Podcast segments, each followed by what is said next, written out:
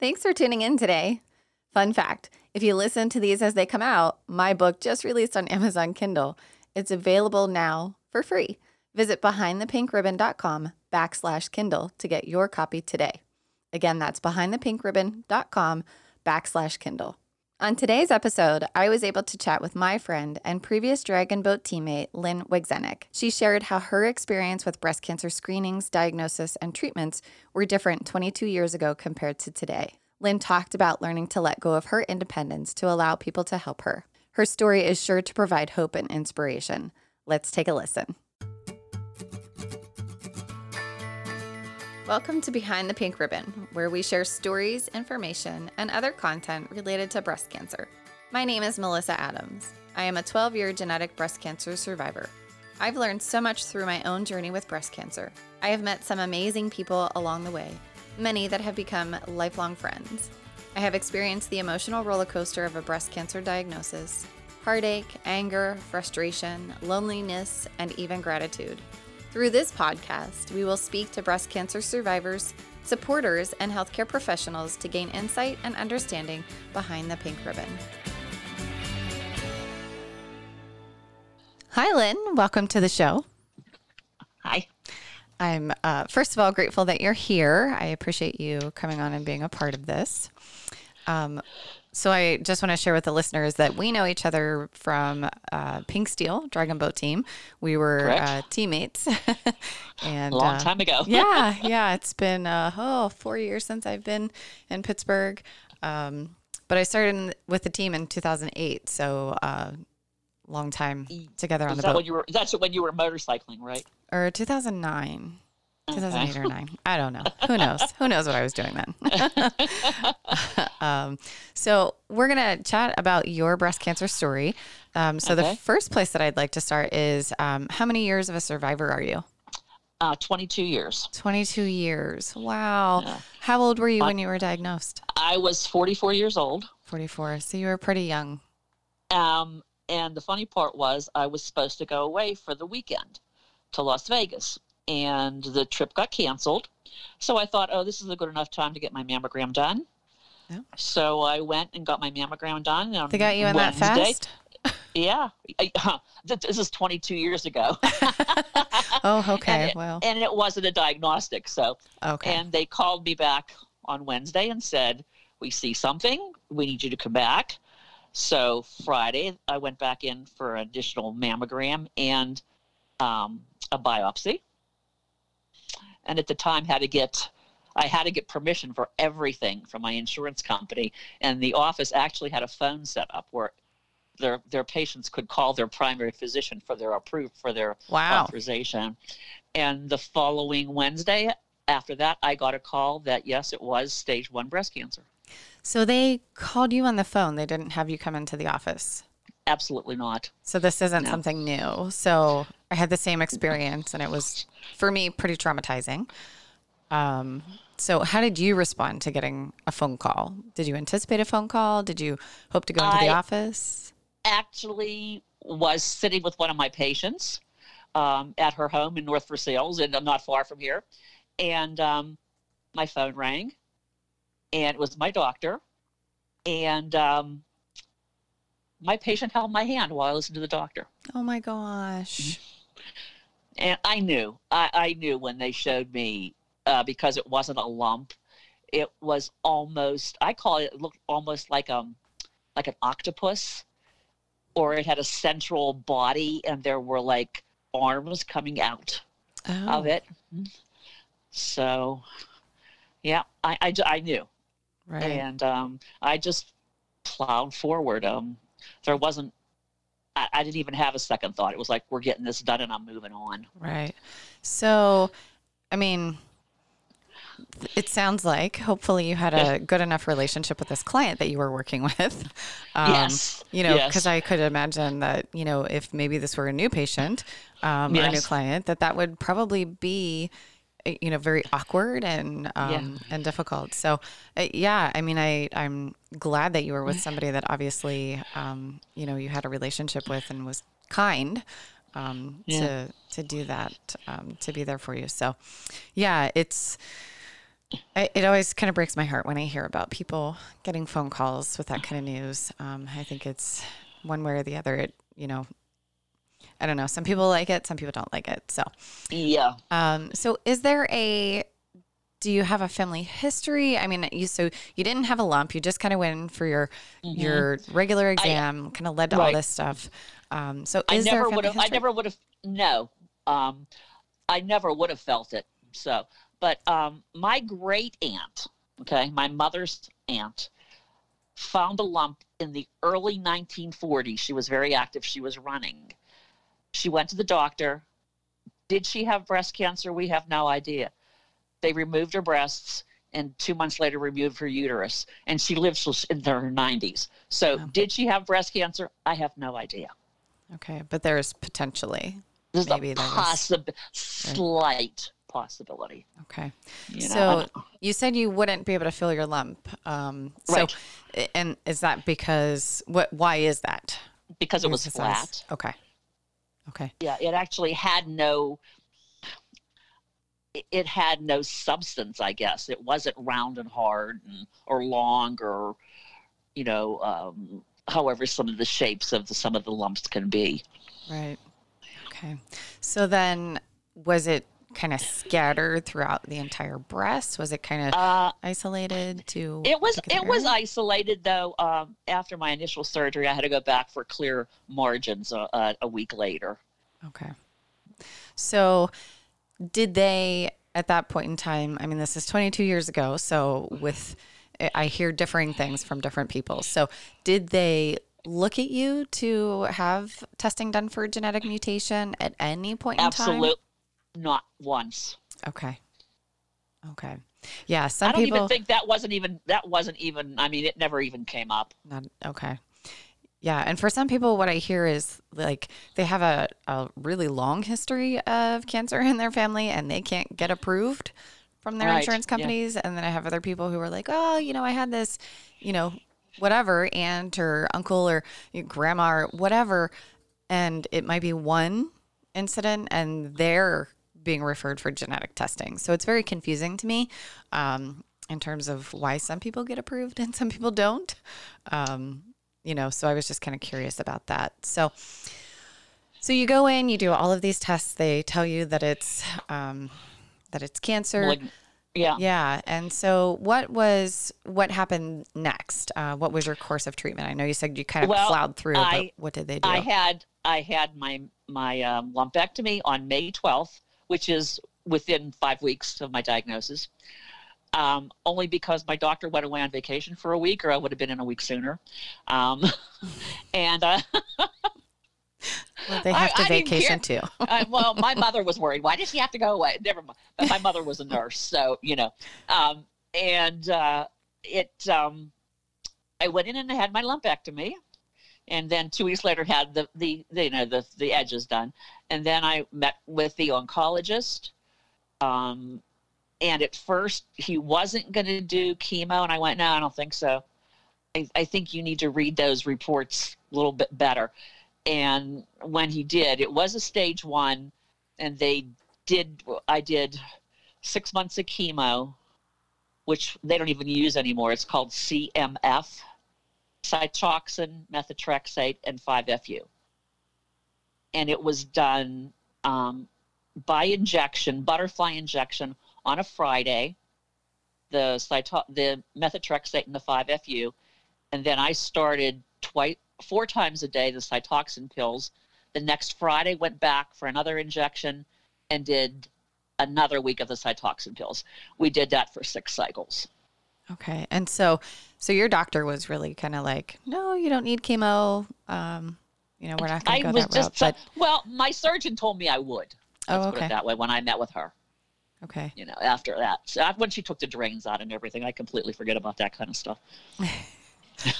right. It's been so long ago. Yeah. So, so when you talked to the medical oncologist, I mean, you you really just kind of pushed a little bit Right. and said, Yeah. no, we're definitely doing We're doing this. chemotherapy. So, but but 22 years ago, that's what you did. There were no testing. There was no testing and typing and anything that they have now. okay. So it was at that point you were just kind of like no i'm going to advocate for myself we don't have Correct. you know this information my surgeon told me probably going to need to have this i'm going to do it Right. okay and so you know you talked about that they don't use this chemo anymore so what were some of the side effects that you experienced through that chemo Um, uh, my hair thinned out. Never lost all my hair, but it thinned out. And then I, I was one of, one of the few women who I gained 50 pounds. Everybody else loses weight, not me. I sometimes we're doc- the uh, my- anomalies my my my oncologist was excited. You're gaining weight. You're gaining weight. I said, no, no, you don't understand. I can't do this. Um, but uh, because I craved, you know, I craved grease. Mm, I could eat French fries. I could go to McDonald's and get a huge French fry, you know, French fries and just eat them all day. yeah And that's that's what I did. I mean, I had no nausea. It was just the and and of course, you know, when the hair starts coming around out, and you you you put up a good fight, and then you hit a point where I'm too upset for this. right You know, yeah.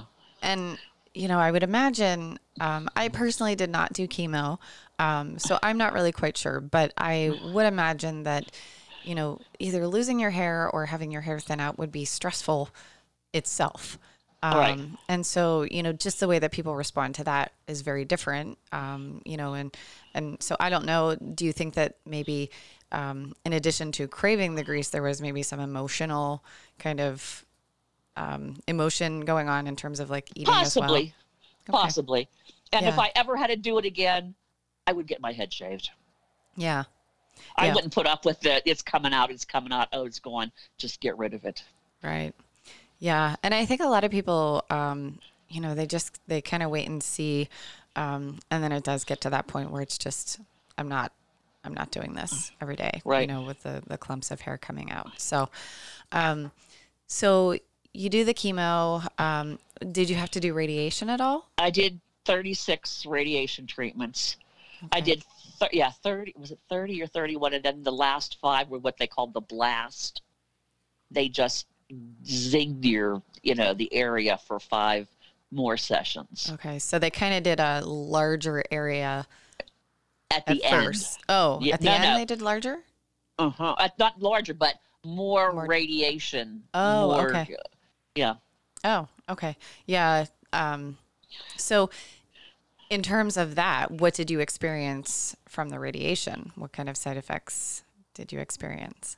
Not, not really anything. I would go to radiation and at seven o'clock in the morning, go to work at 730. Oh, wow. I, I really didn't have anything major. Okay. I was working at the school right next to the hospital, so it was easy. Oh, well, that's convenient. Yeah. Yeah, I mean that's that's really convenient. Yeah. Um, yeah, a lot of people that I've talked to, um, including myself, um, not that I talk to myself, I mean sometimes, but um, you know, just the fatigue is Uh-huh. one of those things. And again, it's not really quite I sure. if did. I, I did sleep a lot, but that was mostly during mostly during the chemo. Okay. Yeah, I mean, just the whole process of it um, really kind of drains you Mm-hmm. um, emotionally, physically, um, you know, just all of that. So, um, so you went through that course of treatment, and then Uh-huh. was there anything else that that took place at any other point in time? Was there? Yeah, um, there were fi- there was five years of tamoxifen. Okay, you did t- uh, five years. Mm-hmm. Okay, okay, and then um, so at that point in time, I would imagine you get through all of your treatments. You're doing the tamoxifen, and then you're being monitored, right? Uh huh. How often Correct. were you going to be monitored um, during that? I guess looking at the five years of tamoxifen, how often were you going? Um, I would go to see my oncologist. It was every three months for the first year, and then we went every six months. No, it was it was three months for the first two years, and then the last three were every six months. Okay. And then in that time, were you still seeing like your radiation oncologist for? Not when- not after the radiation was over. I would see him once a week during the treatments. Okay. Okay. And then, so you get through the five years of tamoxifen, and then do they still follow you um, you know, what what happens from there?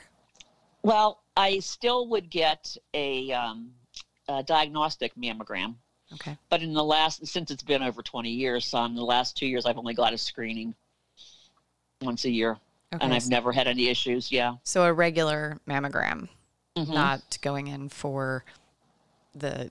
Um, Yeah. okay. Well, the, the, diag- the diagnostic is just there's a the radiologist is there to read it. okay. It's just the, it's the same test. It's just the results are given to you immediately Got it. here it. anyway. Oh, okay. Yeah. Honestly, when they told me like, "Oh, we're going to send you for a diagnostic mammogram," I had no idea what that even meant. I didn't know Uh-huh. that there was if there was a difference. Um, so it was my one and only. It was one and done. Um, so for me, all I know is diagnostic mammogram. I didn't know, even Mhm. know if mammogram was different. So it's the same It's the exact just- exact okay. same thing. Okay. Mhm. Got it. Okay. So do you currently um, see your oncologist still? Nope. No. Haven't seen him. No. I think it was like I think after the first like five six years that was it. I just continue to see my PCP. Okay. So the first five, six years into the diagnosis or the five, six years after tamoxifen? Uh, into the diagnosis. Okay. Okay.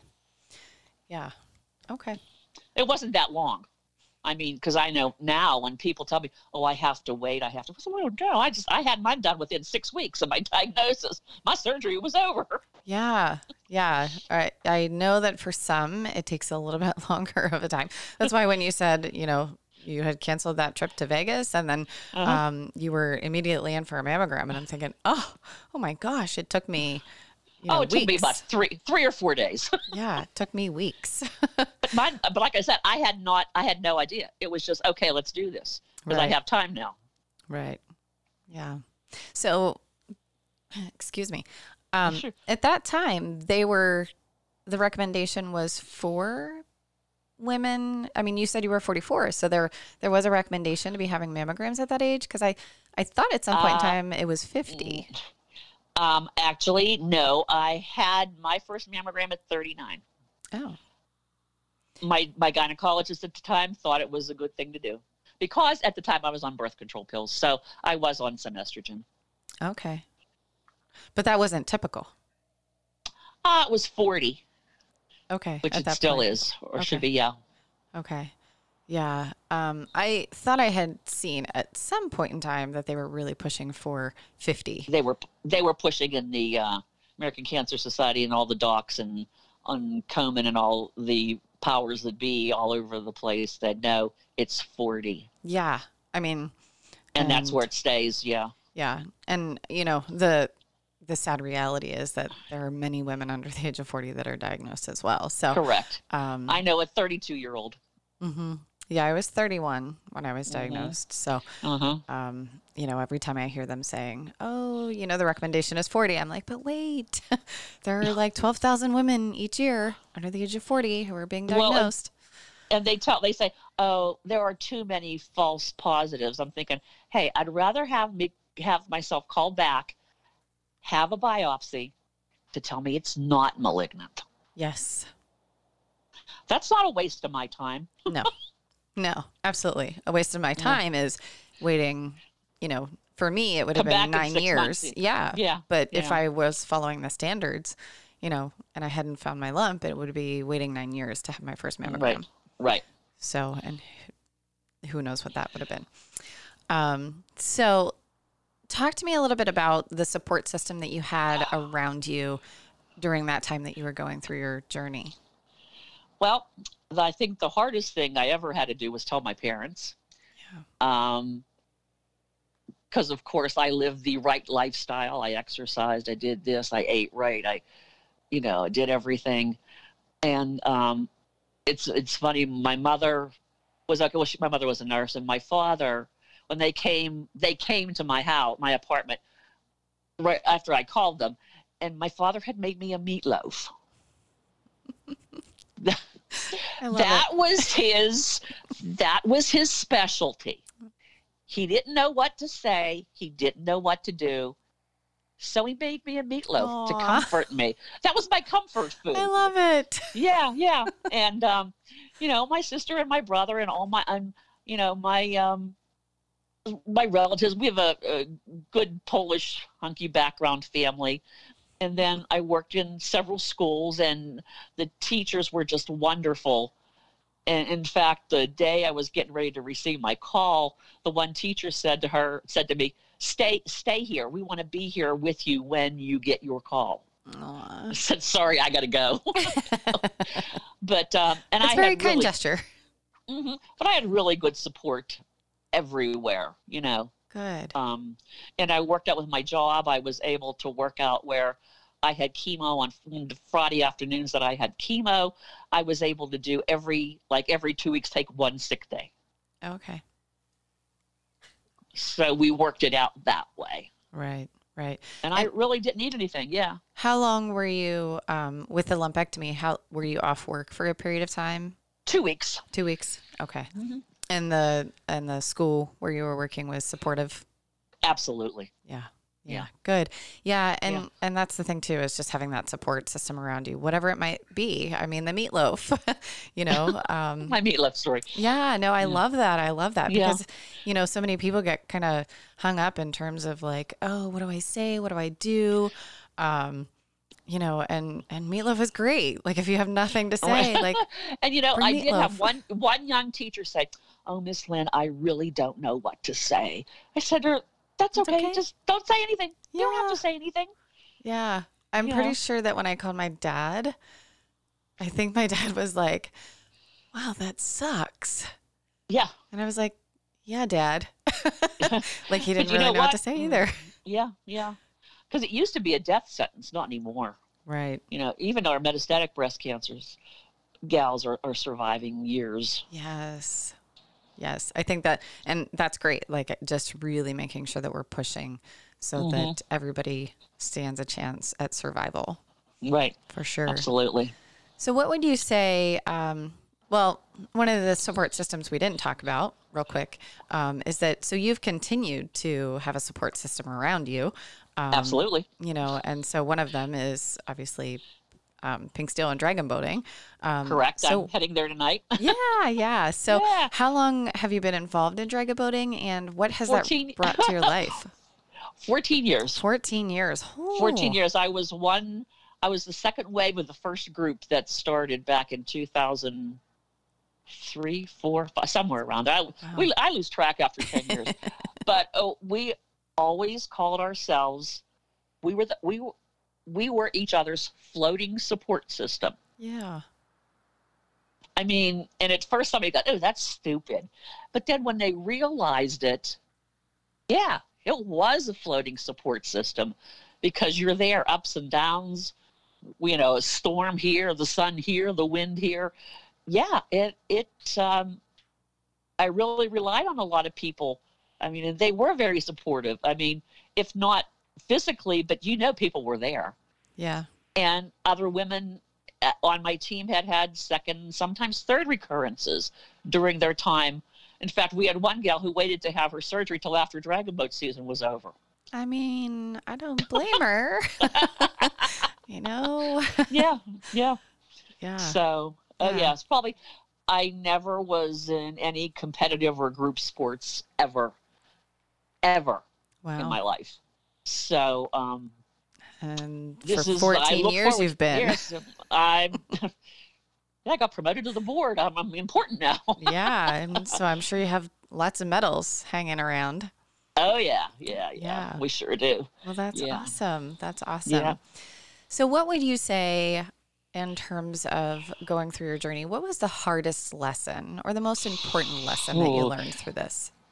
Well, the hardest thing was for me to let people help me. Mm, that's a good one. I my mother's fault. I'm very independent. I, I was I was taught to be a very independent woman. So was my sister. You know, you did for yourself and you worked and you but yeah, I had to tell myself the way there are times that you have to let people help you, like stay have your friends stay with you overnight so that everything's okay. You know, take you out to lunch or take you to a doctor's appointment. You know, and when you weren't able to drive, So, I mean, yeah, that was probably the hardest thing. And I've always said that. That was the hardest thing ever. Yeah. I think You it's know? the Polish. I think so. I, I think that's where that comes from because I have a Yeah. little bit of that too, and and I have a Uh-huh. little bit of Polish. So Yeah. yeah, yeah, I agree. No, that Yeah. that's um, that is a really valuable tip um, right. to to just let people help you. Um, Right. So yeah, well. I'm going to go ahead. We're going to wrap it up here, but I want to thank you again so much for being willing to share your story. And, um, you know, I celebrate you, one, for being a 22 year survivor. That's fantastic. And I know that that's going to, you know, certainly inspire other people that might just be coming into the breast cancer world. Um, and of course, you know, 14 years of dragon boating. I mean, that's that's amazing. so, Well, I want to thank you very much too. You're, you're still my sister in dragon boating, yeah. and um, and just uh, keep those paddles up. And anybody who wants to look up a local dragon boat breast cancer survivor team in their area. That's awesome. Thanks Yep. so much, Lynn. I appreciate it. You're very welcome. Take care now. All right. Okay. Bye bye. Bye bye. Thank you for listening to this episode of Behind the Pink Ribbon. Don't forget to rate, review, and subscribe. If you or anyone you know would be interested in sharing your story, please send an email to podcast at behindthepinkribbon.com.